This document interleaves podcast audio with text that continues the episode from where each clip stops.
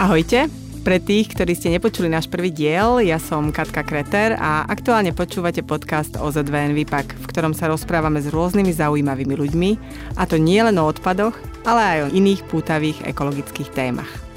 No a naša dnešná, druhá epizóda, bude skutočne veľmi zelená. Pozvanie od nás totiž prijal Miško Sabo, známy moderátor, greenfluencer a klimatický aktivista, ktorému nie je ľahostajné, ako vyzerá naša príroda a kam sa uberá život na nej. Ahoj Miško. Ahoj, ďakujem za pozvanie. No, Poďme je to bizarné, úplne... že ty práve moderuješ a ja som tvoj host, to je sranda. Je to, je to skvelé, že sme si to vymenili. Priznám, že ja si to užívam a teda vyspovedám ťa poriadne. Teším sa. Ty si sa od moderátora a porodcu z nákupných maniačok prepracovala na jedného z najznámejších greenfluencerov. Ako sa ti to vlastne celé stalo, prihodilo? Toto je brutálny posun. Ja sa nezbavím tých maniačok asi. Vieš čo, bola to uh, už etapa, tie maniačky, kedy ja už som bol na tejto ceste. A keď prišiel ten telefonát, že či to nechcem robiť, tak uh, mne skrslo v hlave, že dobre, ale vedia, ja tam môžem implantovať nejaké veci a môžem tam pretlačiť aspoň trošku z tej filozofie, ktorej verím. A už vtedy vlastne ja som sa obliekal so sekáčov a so slovenskými dizajnermi som spolupracoval a vtedy som mal obdobie, kedy som chodil iba v bielých tričkách napríklad, lebo mal som to ako manifest um, proti fast fashion, proti všetkým tým chemickým farbám a, a zbytočným potlačeným tričkám a šialeným vzorom a podobne. Tak um, moja základná myšlienka pri tých maniačkách bola, že čo ak aj na tej malej ploche to môže niekoho osloviť. To rozprávanie o, o kapsulovom šatníku, o udržateľnosti, o, o bavlnách z udržateľného zdroja a podobne. To sa tam podarilo dostať, uh, síce na malej ploche, ale podarilo sa to tam dostať. No a potom po dvoch sezónach to zrušili, takže neviem to vyhodnotiť, že či to bolo úspešné. Uh, tak ale načal si dobré témy teraz, uh, aj kapsulové šatníky, aj taká, taká nejaká udržateľnosť pri obliekaní, lebo tá moda je niečo, čo nás obklopuje z každej strany. Ako teraz sa obliekaš, ako sa správaš? Stále nakupuješ v sekáčoch v bazároch? Už som 100% ponorený v tom, že tá masívna časť môjho šatníka je sekač. Um, menšia časť sú tie udržateľné značky, ale čo, čoraz viac sledujem tie udržateľné značky, tak tým viac sa nachádzam v tom, že je to presne to, čo chcem mať na sebe. Ale zároveň dávam si takú brzdu, kedy si hovorím, že nepotrebuješ to, lebo máš pomerne plný šatník, aj keď teda nie je až taký plný, lebo ja mám naozaj málo veci na oblečenie mm, veci, ktoré sú ešte funkčné, tak zadrž a mm. ono, sa ti to, ono si ťa to počká. No a potom veľa vecí mám od slovenských dizajnerov, pretože mám rád veľa ľudí z tých, hlavne z tých mladých, začínajúcich, ktorí sa na to pozerajú celé úplne inak, tak mhm. funkčnejšie. No ty si muž, takže to je trochu také pre nás ženy, je to také zvláštne, aj keď nechcem tu na túto rodov, rodovú odlišnosť vyťahovať. E, vo všeobecnosti my máme rady, obliekanie sa do nejakých takých vecí a mať nové veci a podobne. Ja sama, ak to vzťahnem na seba, tak mám rada sekače. Ty ja, tam, ja som kráľovna. absolútne mm. sekačová kráľovna. Ja, ja to mám rada. Ja mám rada, že to nenosí každý. Že vidím, ako to vyzerá vypraté. To sú také veci, ktoré sú určite aj užitočné. A dosť to napovie o tom oblečení. Mm-hmm, áno, presne, aj kvalitu vidíš, keď to po niekoľkých A praniach. Musím ti povedať, že um, teda boli časy, pevne verím, že čo skoro sa vrátia opäť, eh, kedy ja som mal napríklad nakupovanie v sekáčoch ako rituál. Mm-hmm. A tým, že som Petržalčan, ja predsúpkam niekoľko krokov na Petržalskú vlakovú stanicu, tam nasadnem na priamu linkou na Sudbanhof do Viedne, mm-hmm. tam vystúpim, idem na náš markt, tam si dám jedno, dve, tri prosočka, nejaké mm-hmm. raňajky a vybehnem buď na náš markt, čo sú tam tie stojany, alebo potom hore nad muchovými, muchovými mm, barákmi je taká malá štvrť štvrť, kde je veľa sekáčov a robia dokonca aj flea market. Takže tam ja viem a teda už mám teda v minulosti niekoľko veľmi márnych sobôd za sebou, ale beriem to až terapeuticky. Mm, rozumiem. Ako často, keď v priemer by si sa na to pozrel, nakupuješ na oblečenie? Nakupujem nie cieľene. Mhm. Nakupujem uh, pudovo, ale nie v takom tom, že uh, mám teraz peniaze a idem nakupovať. To bolo v minulosti pochopiteľné, že t- každý bol raz pubertiak a, a každý raz objavil shopping centra. Ale uh, nakupujem tak, že keď sa mi niečo naozaj páči a niečo na mňa volá, a prejde to takým mojim vnútorným auditom, že je to vec, ktorá ti sedí do toho tvojho kapsulového šatníka, lebo ja mám pravidla, že to musí byť uh, väčšinou, väčšinu veci mám jednofarebných, vzájomne všetko kombinovateľné, to moje farebné spektrum teda nie je veľmi žiarivé, je to biela, čierna, sivá, tmavo modrá, tmavo zelená. A ak na mne ktokoľvek vidíte čokoľvek farebné, tak to definitívne nie je z môjho šatníka, že to buď požičané, alebo je to, alebo je to vec, ktorú som dostal napríklad iba na fotenie. Jasné. Ale posuňme sa od takého toho e, maniactva nákupného a k, k nejakým ďalším témam. My sme sa vlastne spoločne stretli e, už pred rokmi, keď sme spúšťali iniciatívu Vezmi si ma, ktorá, ktorá má... chýba za okolností. A ne, nebude dlho, lebo samozrejme, že iniciatíva stále beží a nové veci sa chystajú, veď určite sám vieš alebo Viem. tušíš. Takže najmä vďaka Vezmi si ma sme sa my vlastne stretli a dalo nás to nejako dohromady.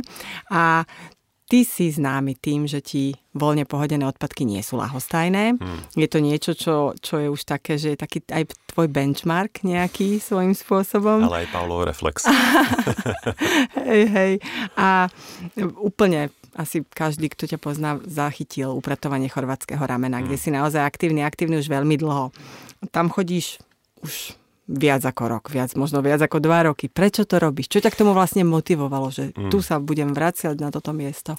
Vieš čo, mne ten voľne pohodený odpad tak dlhodobo mm, pokúša ruky, mm. lebo ma to tlačí do oka a mm, aj po tých mnohých skúsenostiach, aj po aktivitách, ktoré máme za sebou, aj po tých podcastoch, ktoré sme spolu robili o voľne pohodenom odpade, a o, o celej tej téme, ako v tom žijem a hibernujem, tak stále mi to jednoducho mozog nepúšťa, že ako je to možné, že keď sa vrátiš na miesto, ktoré bolo včera vyčistené, že tam opäť niečo nájdeš.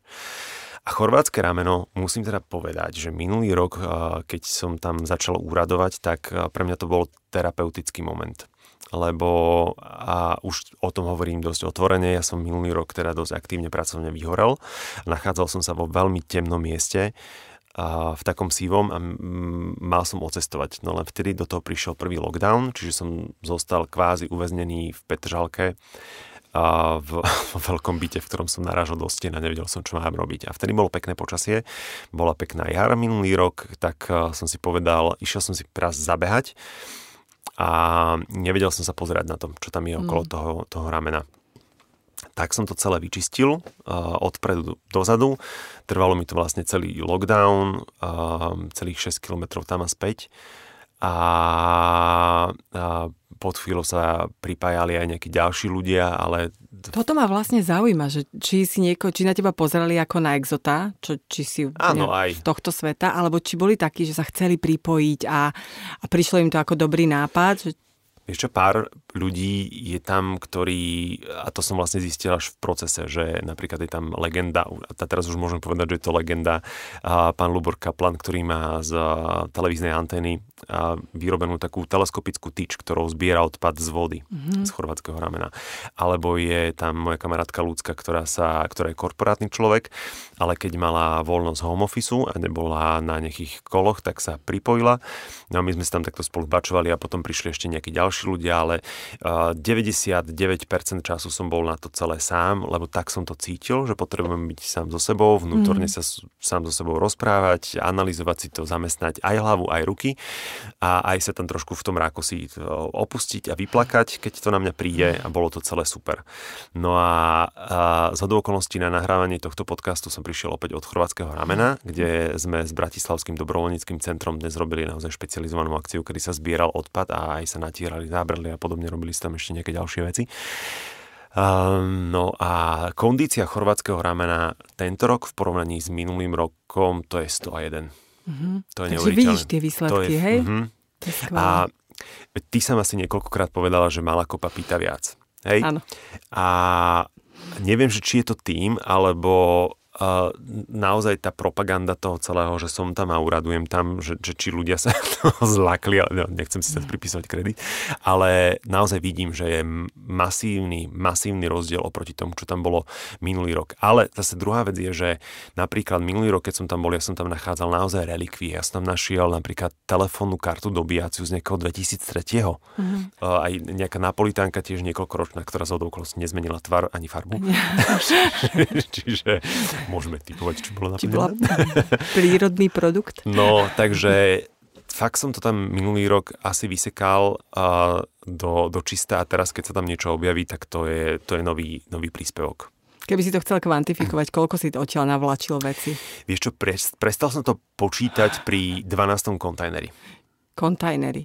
Veľkosti? Uh, normálne čierny komunál. Klasicky tisíctovka. Mm-hmm. Mm, to my, čo sme v odpadoch, tak my to máme na litre v hlavách, tak ja som sa zlakla, že ten 7 tisícový kovový nie, obrovský. Nie, nie, nie. Aj keď uh, musím povedať, že robili sme jedno čistenie, to nebolo pri chorvátskom ramene, to sme robili na záver, na záver uh, sezóny minulý rok a sme to robili s, aj s Patroubené a ešte s ďalšími kamarátkami sme čistili na konci Petržalky pri uh, Slnečniciach kde je vlastne prvá posledná zastávka neexistujúceho bratislavského metra, tak Áno. tam sme upratovali a tam sme ten jeden veľkokapacitný kontajner v priebehu jedného predpoludnia naplnili. naplnili. A to bol bizar. Verím. To Keď si spomínal už ten, uh, tú SIM kartu, či čo to bolo, dobíjaciu do telefónu, karta, no. dobíjace karta, tak určite máš skúsenosti s nejakými šialenosťami, lebo veľa mm. ľudí si myslí, že na zemi nájde špaky, obaly z napolitánok, jasné, obaly z vôd všelijakých sladených, ale možno tam okrem pneumatík, ktorých sú podľa mňa viac pneumatík je v lese ako v pneuservisoch. No, ten najväčší môj bizár minuloročný, ja to som už x krát spomínal, ale to bol fakt, že prekvapenie a to som 6 hodín z vody, prosím, pekne ťahal, lebo to bolo už obrastené koreňmi. Že korálmi. Bodaj by. Um, to bol písací stroj. A krásny, funkčný, podľa mňa, ale niekomu asi prišiel navyše alebo čo. A aktuálne je u mojej kamarátky v kaviarni v centre mesta je repasovaný a je tam ako, ako solitér. Vystavený. Mm-hmm. Ale to je skvelé, lebo má ako niečo, čo je naozaj odpadom ešte takto hrozne končiacim vo vode, no. alebo teda niekde, kde nepatrí. No a potom najväčšie, a to vôbec mi hlava nepustí, že ako je to možné a, a snažím sa to analyzovať zľava správa, že ponožka, ale iba jedna. Alebo topánka iba jedna. Že ako sa to stane, že či niekoho po ceste vizuje a ide ďalej a nevšimne si to. Neviem, nerozumiem tomu, logicky mi to nepúšťa, ale týchto pánok bolo naozaj veľa. A ne, nesedeli spolu, hej? Nebolo to, že na jednej strane mm, chorvátskeho ramena to jedna... Boli, to boli solitéri. solitéri, OK. Ťažko povedať, či nejaká zver alebo niečo. Alebo niekto si povedal, presne takú potrebujem a moja je derava. Zobral si tu jednu, ťažko povedať, hej. Keď ty chodíš teda takto pravidelne upratovať, chodíš len okolie, mm, a nechcem, aby to vyznelo, že len, ale že či sa fokusuješ priamo na to chorvátske rameno, lebo mm. máš pocit, že to je tvoj taký ten uh, domáci revír, hej, presne, že si tam rezident, keď sa bavíme v takej uh, muzikovej terminológii, mm. či si rezident chorvátskeho ramena, alebo chodíš váž aj niekam inám. Špecializujem sa na to chorvátske rameno, lebo je mi, je mi veľmi blízke. Mm-hmm. Ja mám pocit, že tam mám pupočnú šnúru tým, že celý život s menšími prestávkami bývam v jeho blízkosti a je to môjmu srdcu naozaj blízky kus a musím povedať prírody, lebo to chorvátske rameno to je biotop, to je divočina. Dnes, keď sme tam boli, tak žabý koncert, tam si vyhráva, akože ho, hoci čo tam stretneš. Legenda hovorí, že tam bola, a legenda, ktorú vieme aj potvrdiť, že to nie je iba legenda, jeden, jeden rok, x rokov dozadu tam v jednom takom tom páse, ktoré vlastne to chorvátske rameno je oddelené na, na časti, ktoré nie sú vzájomne pre, prepojené, že nedá sa preplávať, ale že sú mm-hmm. tak akože odčlenené a voda preteká iba nejakým potrubím. No tak tam boli piráne. Niekto vypustil piráne a všade okolo v tých ostatných pásoch tam boli kačky, labute, neviem čo, ryby, Ale vidíš, tam nie. a tam neboli. Možno niekedy boli. no, a potom začali pírane uradovať. Toto tak... málo kto inak vie, že takýto kus prírody povie sa Petržalka, hej, tak si každý myslí, že bytovka, bytovka, bytovka, ale kopec Petržalčanov mi presne toto hovorí, že my tam máme v podstate prales, krásno, ja, krásny kus prírody. celkom úraže, keď niekto povie, že mm-hmm. betonová džungla je Petržalka, lebo ja tam žijem a ja to vidím a je to naozaj že zelený kusisko, to je fakt, že džungla. Ja uh, už x rokov nevidím zo svojho vlastného okna, ani z obývačky, ani zo spálne, čo, čo je vo vnútrobloku, mm-hmm. lebo mám tam prales. A stačí sa prejsť po tej Petržalke a ja verím, že ešte stále je kam napredovať a v rámci, a predpokladám, že v budúcnosti, a to blízkej budúcnosti, um, v rámci adaptačných opatrení klimatických, že tá Petržalka bude ešte zelenšia. Uh, čo skoro sa chystá výstavba uh, pokračovania električkovej trate na konci mm-hmm. a to bude spojené aj s revitalizáciou aj samotného chorvátskeho ramena. Opäť to bude zelenšie, keď to bude celé postavené, takže Petržalka je naozaj že krásne miesto pre život. Hej, ja som rada, že to odznelo, lebo toto veľa ľudí nevie. Lokal patrí ho. Áno, počujem. A dostaneme sa trošku užšie od toho odpadu, ktorý je vonku, o ktorý sa staráte vy, staráme my vo Vezmisima, ale aj kopu iných iniciatív k sebe domov, do kuchyne, k svojim odpadovým nádobám. Podľa posledných čísel vlastne bežný priemerný človek vyprodukuje nejakých 434 až kilogramov odpadu tu na Slovensku. Stále nedosahujeme európske čísla, ktoré sú cez 500, ale my ich dobiehame takou závratnou rýchlosťou, že, že to sú naozaj desiatky kilogramov za rok. Ako si na tom ty vôbec tvorením odpadu? Nechcem povedať, že som už v kategórii zero waste, ale mílovými krokmi sa tam približujem a pevne verím, že tam čo skoro budem, aj keď teda, aby sme to zarámcovali úplne e, exaktne pre ľudí, ktorí si myslia, že zero waste je naozaj nula, tak to naozaj len, že dávam klobúk dole pred každým, pred Beo Johnsonom a pred všetkými týmito babami, ktoré zbierajú si odpad do, do flaštičiek a, a nielen babami, lebo aj, aj muži to robia, ale to mi príde trošku až akože hazard so svojou vlastnou psychikou, že až takto sa strážiť rešpekt, ale neviem si napríklad predstaviť svoj život bez uh, mandlového mlieka. Mm-hmm. A zas uh, až taký šikovný a toľko veľa času aby nemám, si aby som si ho sám vyrábal. Takže, ale, ale opäť uh, mám, mám alternatívu na Slovensku, že máme skvelého výrobcu, ktorý vyrába aj mandlové, aj sojové, mm. aj kokosové mlieko, aj je z kompostovateľného obalu. Uh, čiže um, snažím sa naozaj to tlačiť na absolútne minimum a ak chceš vedieť, tak ja odpadkový kôš vy, vynášam každý druhý, každý tretí týždeň, lebo kompostujem doma, takže akurát dnes som objednala tretie poschodie, lebo tak, tak, mám, tak, tak mám, moja familia Dažďoviek si žije svojim vlastným luxusným životom. takže, zvieratko. Takže málo, málo odpadu tvorím, ale ono, keď to rozberiem na drobné, tak ani nie z čoho. Fakt, že kupujem si, kupujem si tie kokosové mandlové mlieka, um, ale a veľa vecí kupujem bezobalovo, takže nemá v podstate ani z čoho nejak veľmi tvoriť mm. odpad.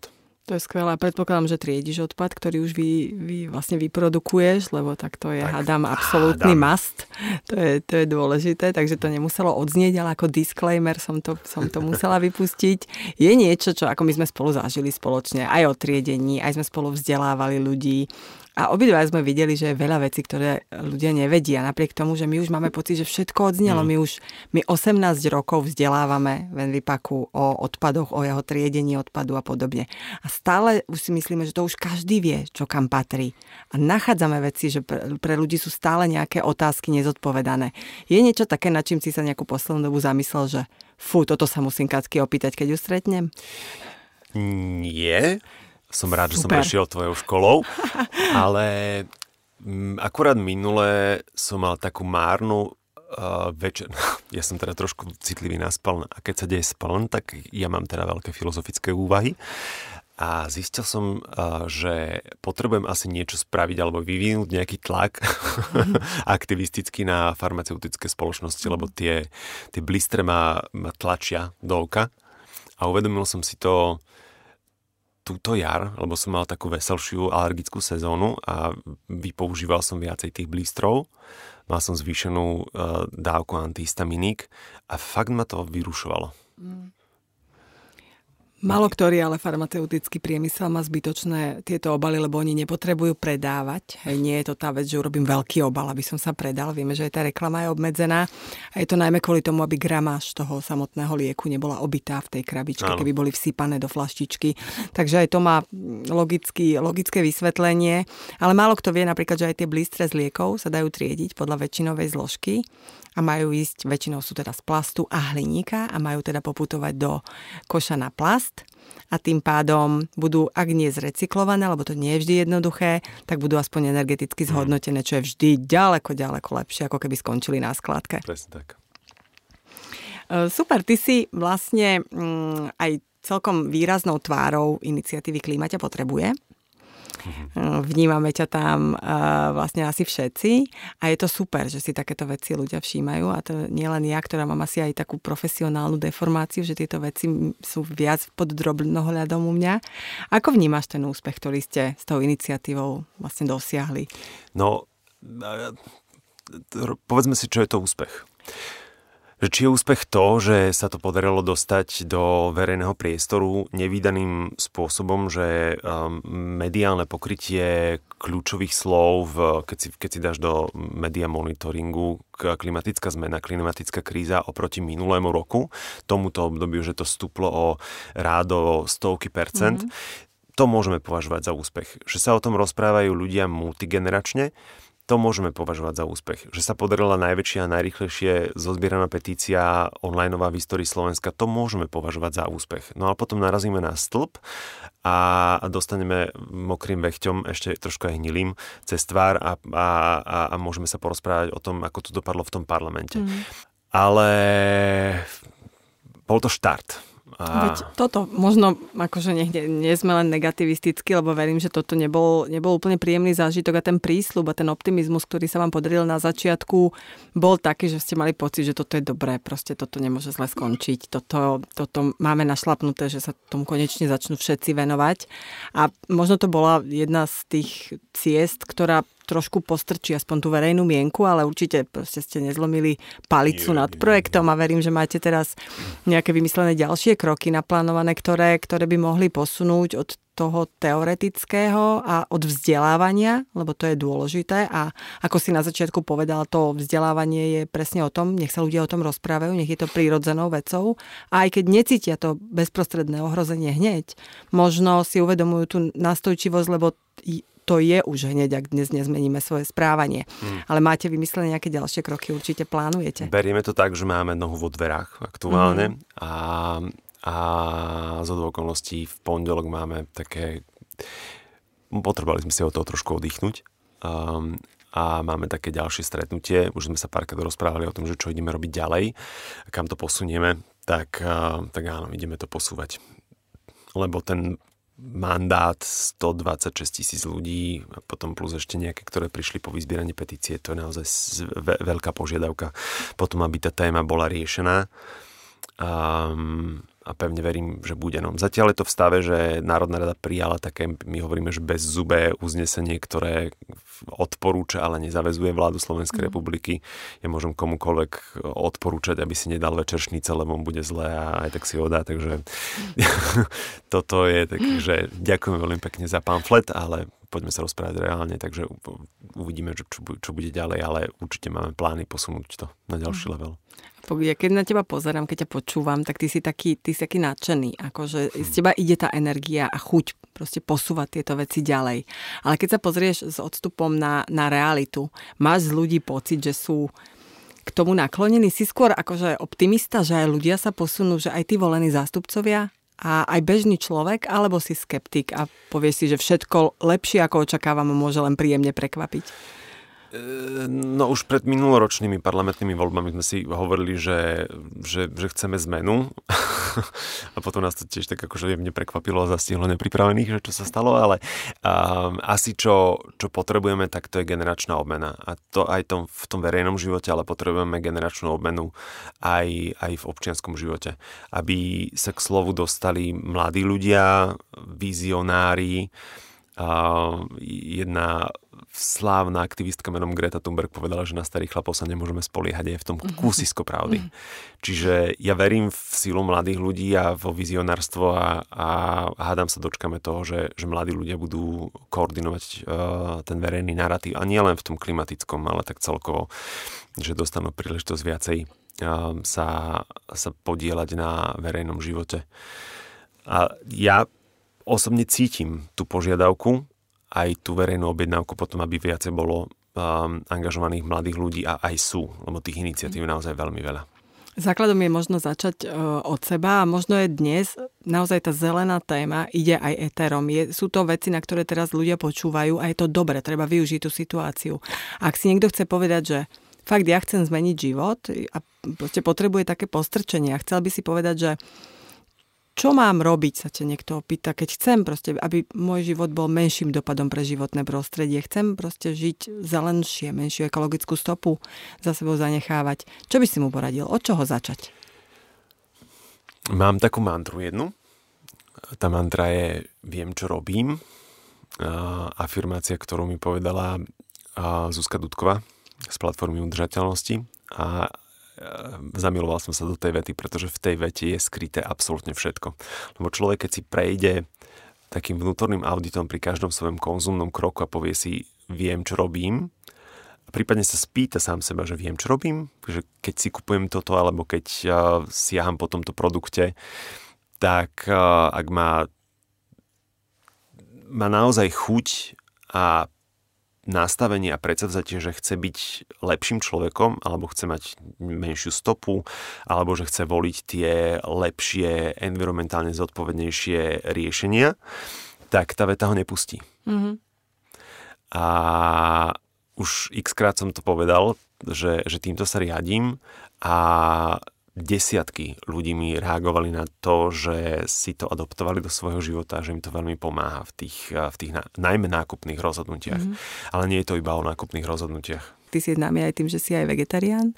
Vegán? Vegán už. Vegán dokonca, už som vegán, dobre. No. Skončíš od, ako frutarián? Od začiatku roka som vegán.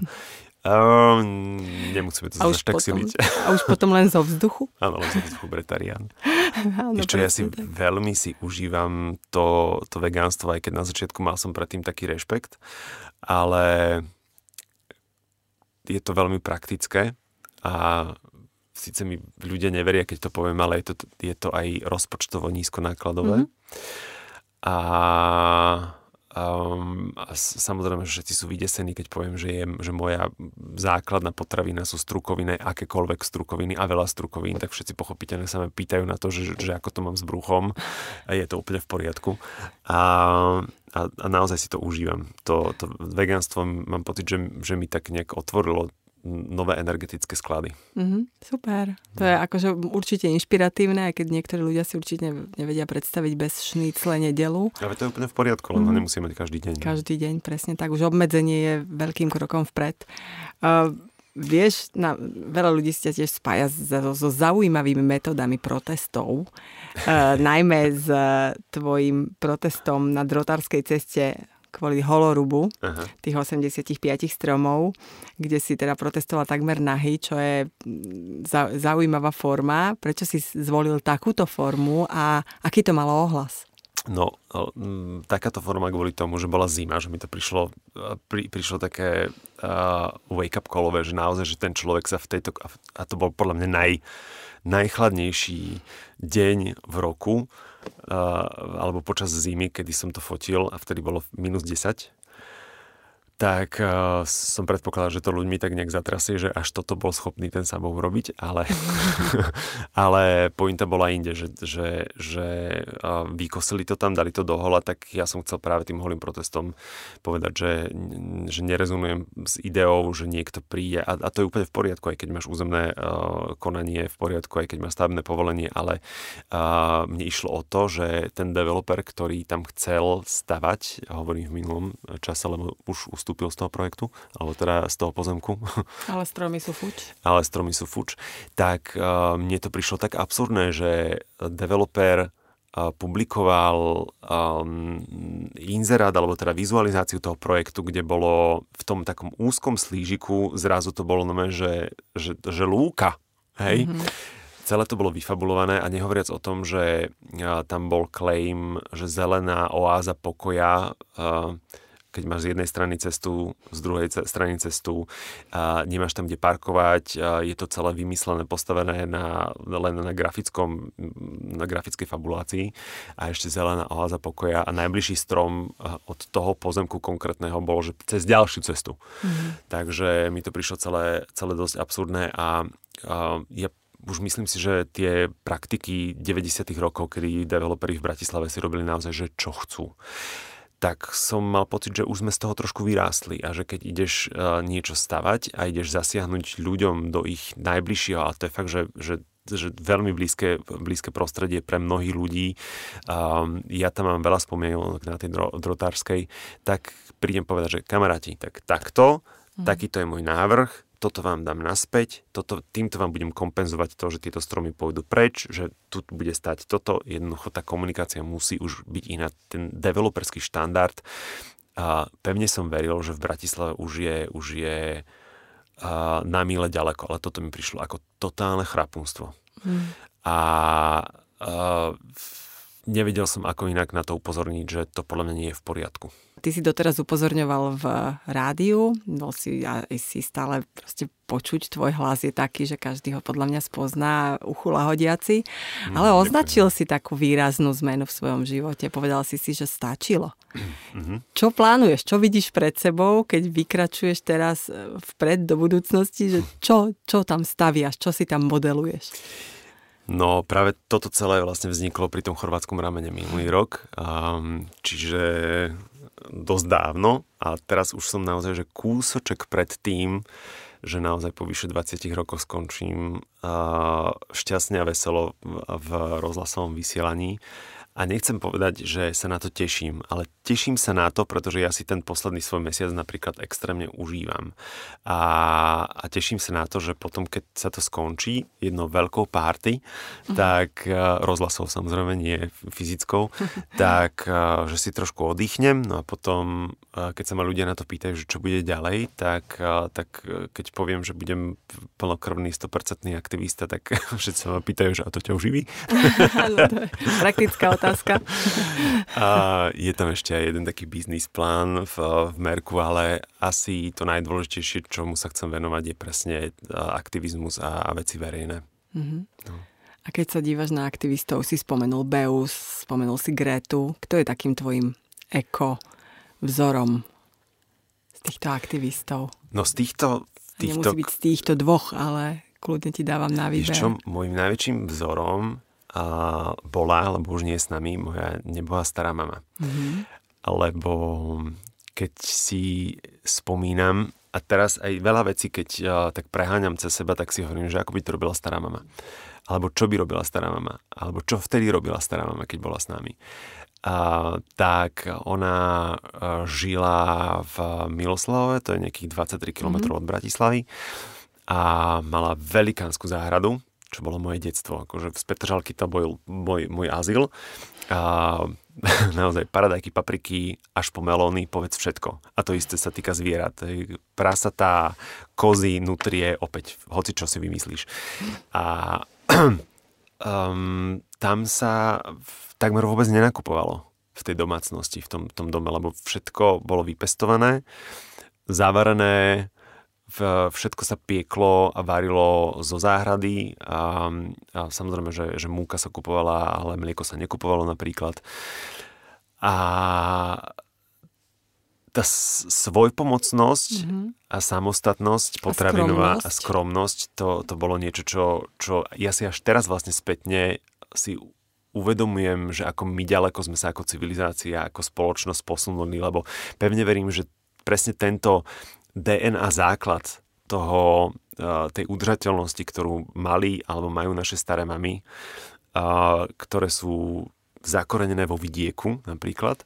Takže to v nás všetkých je. Len sme tým, že sme dostali možnosti, tak nám to ustrelilo dekel a sme si uleteli. Ale naozaj, že v tom dome, okrem toho teda, že všetko bolo vypestované a, a, a odchované na tom dvore a na tej záhrade, ale tam sa ešte robilo napríklad aj také si spomeniem, že, že keď aj sádza a popol teraz pece, že to sa používalo na hnojenie, alebo mm-hmm. všínam vymývali s, s tým z hlavy. Jednoducho tam, vš- tam sa nevyhadzovalo. Využité bolo všetko. Absolútne všetko. Mm. A samozrejme hnojisko vzadu a, a, a, a potom sa z toho kompostovalo. Čiže ja si často naozaj teraz spomínam na to, že, že kvázi ako keby som sa kruhovito vrátil tam do toho Miloslavova a to, čo som ako dieťa si neuvedomoval, že by mal byť nejaký štandard, tak vlastne teraz kvázi je plus minus môjim štandardom. Mm tak takouto krásnou generačnou vecou, medzigeneračným uvedomením si a v podstate možno aj odporúčením všetkým mladým, nech si všímajú, ako žijú alebo žili, nech si nechajú porozprávať, ako žili ich starí rodičia, tak možno získajú kopec inšpirácií, keď chcú začať od seba a nejako viac sa zeleno tváriť, zeleno žiť, zeleno, na zeleno sa zmeniť a inšpirovať aj tých ostatných. Takže ja ti za toto veľmi pekne ďakujem a ďakujem aj vám, že ste nás počúvali a ak sa vám náš podcast páči, budeme radi, keď si nás vypočujete aj na budúce. Prípadne nás začnete odoberať na Spotify či inej podcastovej platforme, aby vám neunikli nové epizódy. Ďakujem. Ja ďakujem.